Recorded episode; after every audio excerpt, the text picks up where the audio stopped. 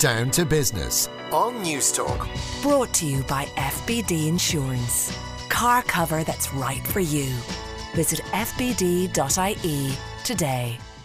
In this week's industry review, we're meeting the people who sell cars. And I have to say that I'm the only person in studio that doesn't have a tie on. So they're impeccably uh, turned out here this morning. I'm delighted to welcome to the studio Michael Grant of Michael Grant Renault, Michael Barrable from Barrable Motors, and Alan Nolan from SIMI. That's the Society of the Irish Motor Industry. You're all very welcome to the programme. Alan, I want to start with you. Um, really, you might just set the scene for us as to where we are in the motor industry now. There are a couple of things I want to discuss, obviously.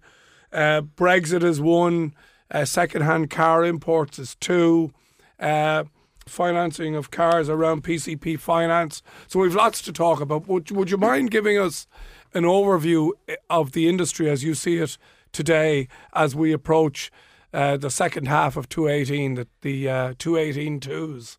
Yeah, yeah. First off, it's it's a very volatile industry. Always has been. You don't you wake up one year, you don't know what it's going to be like compared to the previous year, and you have to try and get some gauge on it.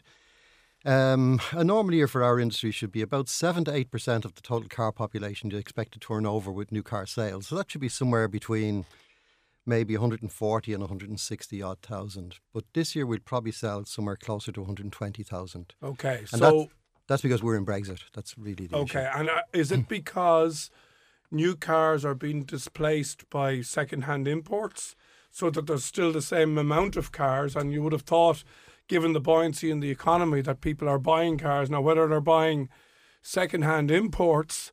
Uh, as opposed to a new car, is is that a factor in in, Yeah, in, in the equation? Given the buoyancy in the economy and given we had a number of years recession, you would have expected actually to be ahead of the normal. So you'd expect you'd play catch up because a number of years we sold very small numbers of new cars. So we would have expected economists would project that we should be selling maybe 170, 180,000 in these years when the economy is flying. What's happened is there's a very big number of used cars coming in.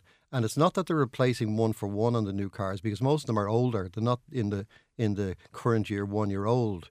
It's the three, four, and five year old ones coming in impact on the used car values of three, four, and five year, year olds in Ireland, which makes it just a bit more difficult for the person to make the step up, and that's impacting on the market. And just before I bring the two Michaels in, remind me of what we peaked at in uh, car sales in in the boom. Was it one hundred and sixty thousand? No, in in 2007, the year before the fall, was about 188,000. But the, peak, 188. but the peak year was year 2000, which was 228,000. But that was like because Las- Las everybody Vegas wanted the year, new yeah. plates. yeah. Okay, let me bring a veteran of the industry, Michael Grant. Uh, Michael, uh, you're you're out there uh, in Michael Grant Renault. Tell us a little bit about your business first of all, and then we'll talk about some of the trends. Yeah, I suppose um, w- I'm almost forty years now in the business. Hard to believe. So amazing. I can you know look at the changes over those uh, over those years.